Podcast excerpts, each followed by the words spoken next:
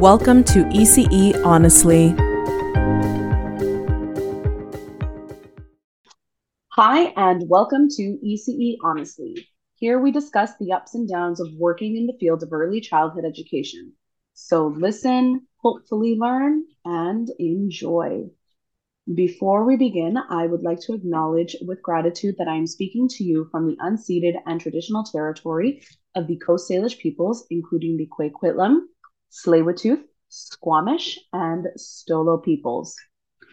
So it has been a while since I have been on here talking to anybody about anything um, because a girl is busy. A girl gets very busy.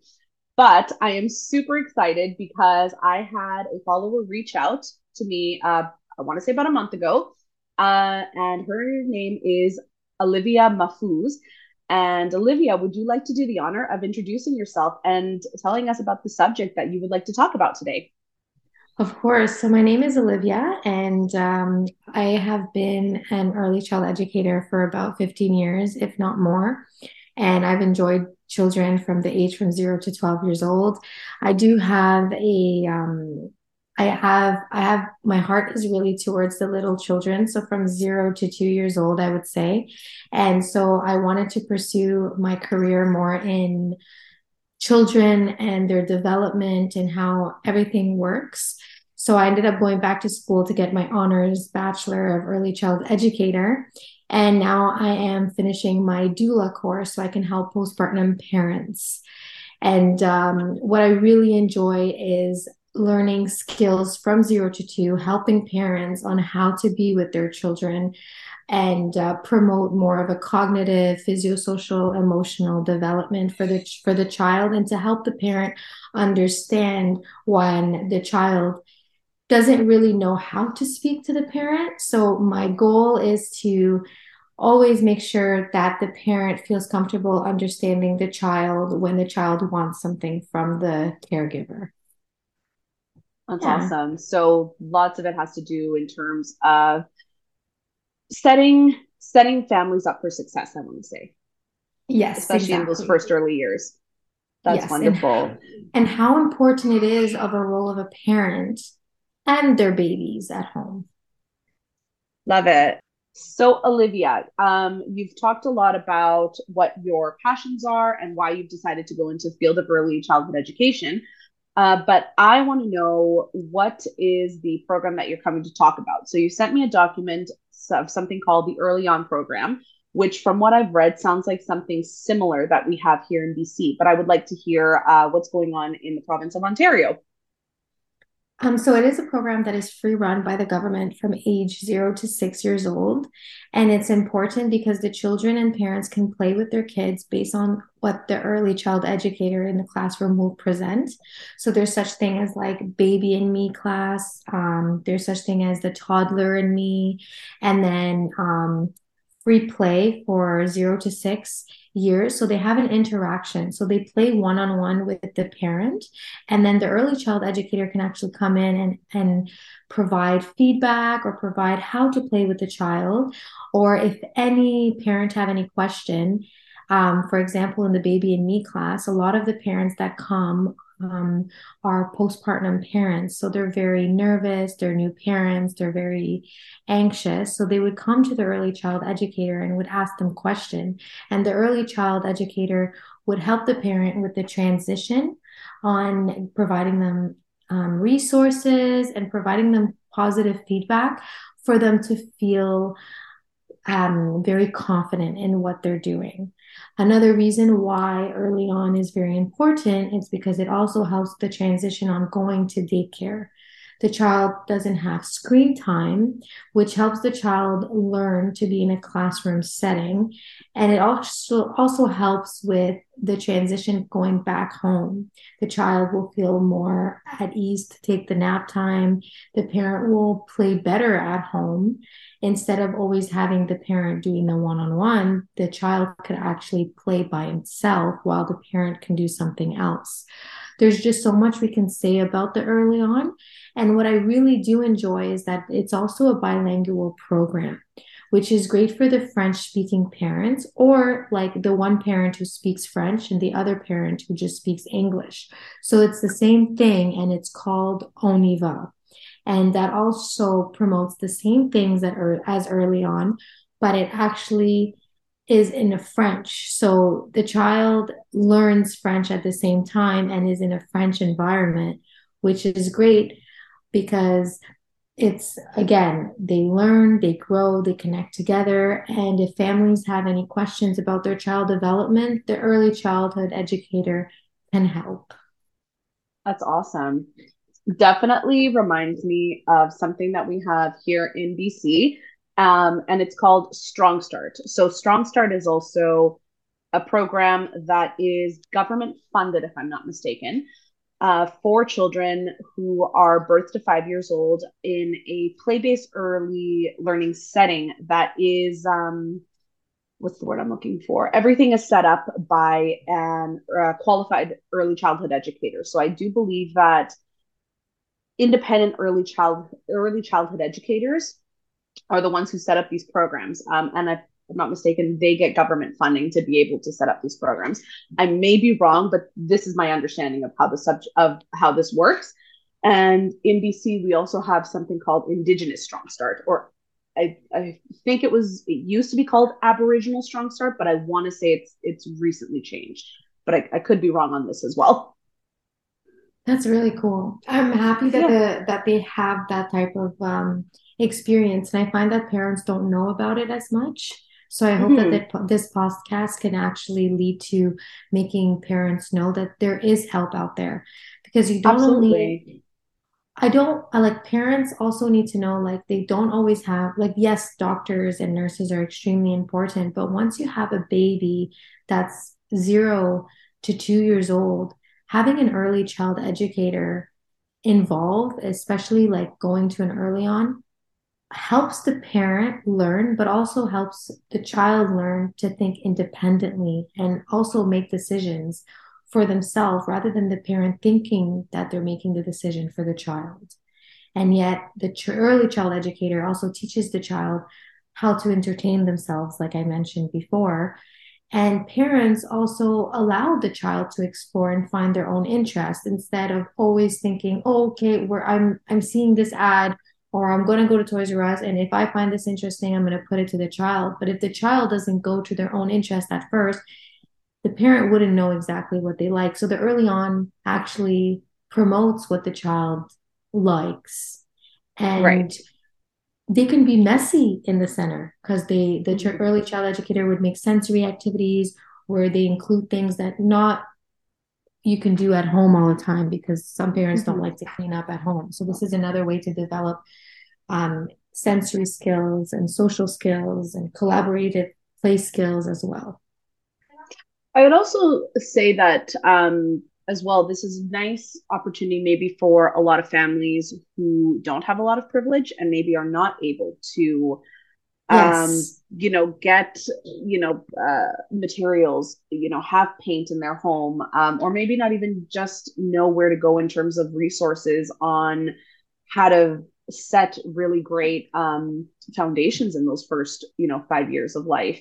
And so I would argue that this sounds like a really great program as well, as well as here in British Columbia with our Strong Start programs, uh, great resources for parents to be able to, you know, get those questions answer to be able to meet other families who may be going through some of the same um, not struggles but maybe challenges that they're going to or even just understanding that whatever their child is doing is is okay. Their child is fine yes and you know or seeing the similarities between the you know their child and other children yeah and that's you are absolutely right it actually does help promote the parents that don't can't give everything to their children, but going to the early on, there's more option to providing them with what they don't have at home, which is great. Because it's also important that the child has a healthy brain development, seeing different surroundings. And also the the early on and the ON y va also provides outside activities for the child. So it also helps promote the parent to wanting to be outside with their child and talk and have that one-on-one and asking question to interact with the world you know because once you're once you give birth sometimes it's hard to interact with the world and you become so depressed so going to an early on with your child actually helps the mother as well or the father. Mm-hmm, definitely. And you were mm-hmm. saying you mentioned this a little bit before we started recording that the province of ontario isn't really pushing a lot of outdoor play at the moment. Um, is that just in early childhood or is that kind of in general when it also pertains to to parents well i think it's also um, it's because um, outside play can be it depends really like some parents always complain saying oh it's too cold for the child so then we want to do and we want to accommodate the parents but we are we are trying to promote outside play as much as we can but it can become very difficult because i guess the temperature but mm-hmm. um, mm-hmm it's it's something that we're definitely working on to put more outside play involved and finding strategies to maintain instead of always being inside that's for sure. Right definitely. Um and what was i going to ask you? I was going to ask you so how does it work then in terms of government funding? Does that mean that that funding goes to the educators to be able to purchase supplies or is it just to get the educator and the educator like a like a school teacher is in charge of getting all the materials for their classroom? So the government funds with everything. So it's the government that um, pays the early child educators and it's also uh, the government that has the funding for the classroom to keep maintaining with the materials and everything and to make okay. sure that the um, it's a safe and productive explore and learn for their environment. So okay. they develop um, we're understanding everything and enjoying what they like. And we also do what the child likes. So from observation, we'll will promote their liking because there are parents that keep coming every single week. So it is kind of like a drop-in program. It is, and then they could actually be online too. So during COVID, obviously, we did Skype. Oh, okay, so, that's cool. Yeah, so that was cool. Yeah, we would read stories and stuff like that. Um, yep. but uh, like we would we would encourage the parent to be more one-on-one with their child so that their the child is not only sitting at home and watching TV all day. So right. we would we would do, and then I know like the French program ON y va um, would do like a treat bag where they would take it, they would come and pick up the bag, and then it would be like different type of um, loose materials, and then they would do a Skype with the parents where they would do okay today we're going to do this with your child. So it would be an activity that a child can do from zero to six. So obviously the five and six years old could do it them by themselves but the zero okay. to two years old can do it with the parents. So it would keep them entertained and not only just being bored in the house and not doing anything. So we were trying right. to maintain more of a cognitive level Oh, that's so awesome. Um, yeah. And what a great resources, especially during the pandemic when everybody was stuck at home and children didn't have the opportunity to interact with peers or, you know, even go outside for a walk. Like I don't even remember seeing people outside yes. walking. And I think that's why outside play became less. Right. But like there was a time where I do know that um, being outside was because being outside is very important for the child. But i find that there's sometimes there's excuses for not being outside. And totally. we need to find more of a way to bring inside play fun outside play fun. Mm-hmm. you know? Totally. I know for me culturally um, i come from a latinx background. I know outside play, especially in cold, is something that I definitely advocate in my own community because we still, a lot of people still have the mentality that, you know, if you go outside in the cold, you're going to get a virus and you're going to die. Like that's, that's the extremeness of, of the thinking behind that. Right. So in a lot of these situations, we are kind of going we're fighting you know a mentality that is just so ingrained into a community that you know we have to approach with care and come to the understanding and you know try to help people understand that you know that's not the way it is that it's actually extremely beneficial for us to be outside and breathing air it is regardless vitamin of D. temperature. Yeah for sure. Yeah. But sometimes parents think about themselves rather than what the child benefits as well. And so like it's also hard because you want to please the parent because obviously they're your clients right so if it's too cold they might not want to come to the program Right, right. So it's definitely like try to maintain both ways. Like there's parents who love being outside, but then you have those parents that are not coming because I don't want to be outside, even if mm-hmm. it's the mm-hmm. benefit of the child. Right. So you kind of have to find a, a happy middle ground in order to want to continue want to keep parents coming and and enjoying yes. the time with their child and maybe in that um, you know, giving those resources and help, you know, help to get to the understanding that there there is a benefit to to what you're trying to do. And that's why in the schedule, like sometimes the outside play, there's some, and then some more of inside play. But you know, even in the summer, you'll see so much more parents at the outside play. Now it's like we need to find activities that are more fun to do outside play during during like winter time. Because we yeah. want to have as much fun outside um during the winter than in the summer. In fact like kids actually don't even i don't even like i know they realize it's cold but they actually have so much fun in the winter. It's really yeah. us that oh it's too cold or i don't want to do this you know? Yeah definitely um and i think parental or not sorry not parental um adult biases or adult uh mind frames is a whole other topic in conversation that we could totally get into. yes. I love sure. it.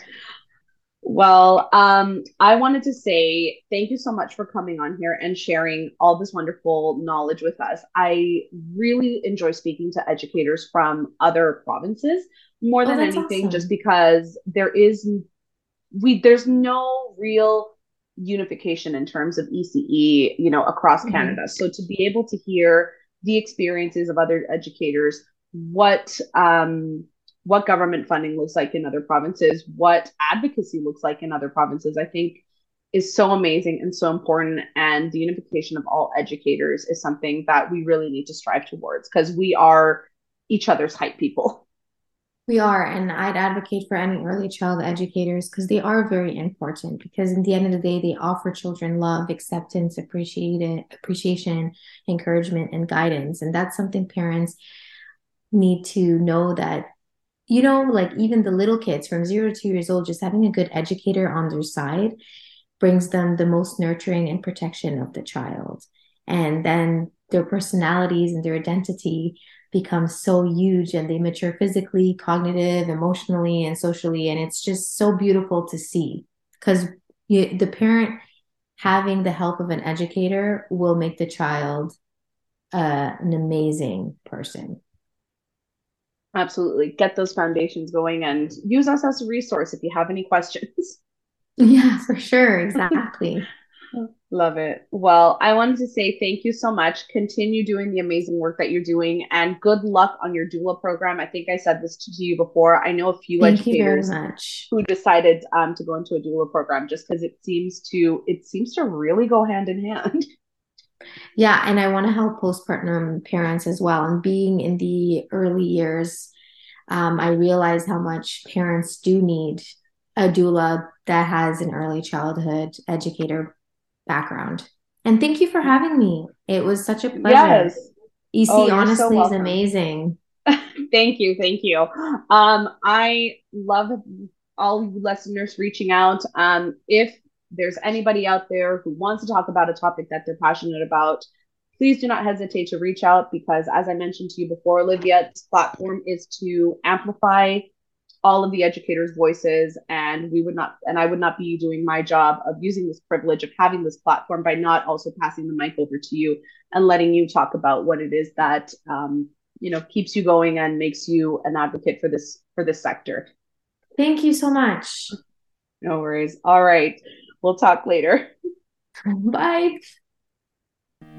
Thanks for listening in on this week's episode of EC Honestly. If you have any questions or comments, send us an email at econestly at gmail.com or DM us on Instagram at econestly.